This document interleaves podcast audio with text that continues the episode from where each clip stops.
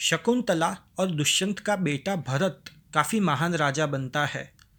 उसकी महानता की वजह से लोग उसके राज्य जम्बू द्वीप को अब भारतवर्ष बुलाने लगे थे। भरत की तीन पत्नियाँ थीं।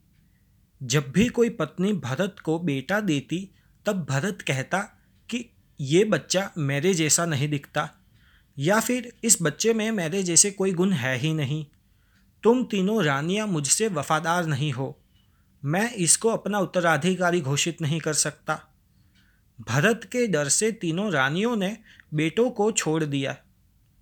समय काफ़ी बीत गया था। भरत अब बूढ़ा होने लगा था। उसने अभी तक किसी को भी अपना उत्तराधिकारी घोषित नहीं किया था।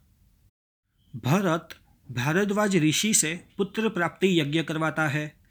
यज्ञ के अंत में देवता खुश होकर उसे एक बेटा देते हैं।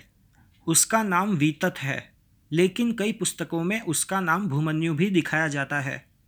वीतत तब पैदा होता है जब बृहस्पति अपने आपे से बाहर होकर, कामग्नि में चूर होकर अपने भाई की पत्नी ममता के साथ संबंध बनाते हैं।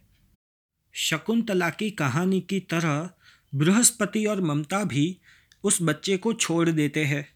उस बच्चे को देखकर बृहस्पति को अपने मन की कमज़ोरी का एहसास होता है, जबकि ममता को अपने पर हुए ज़बरदस्ती का अफसोस। उस बच्चे को जब उसके प्राकृत माता पिता छोड़ देते हैं तो देवता उसको संभालते हैं और उसके संतान प्राप्ति यज्ञ में भरत को सौंप देते हैं। वीतत एक लायक और बहादुर राजा बनता है। भरत हमेशा मानता था कि सिंहासन पर किसी लायक और गुणी राजा का बैठने का अधिकार होता है, ना कि किसी खून के रिश्ते वाले, शक्ति के भूखे बेटे का। इसी सोच के साथ लोगों ने भरत को महान मानकर उसके राज्य का नाम भारतवर्ष रखा था। पता नहीं क्यों आगे चल के भरत की वंशावली में उनके जैसी सोच को अपनाया नहीं जाता। पांडु राजगद्दी को थोड़े समय के लिए धृतराष्ट्र को देता है।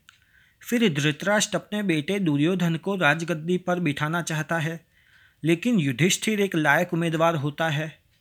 सच क्या है, किसे पता?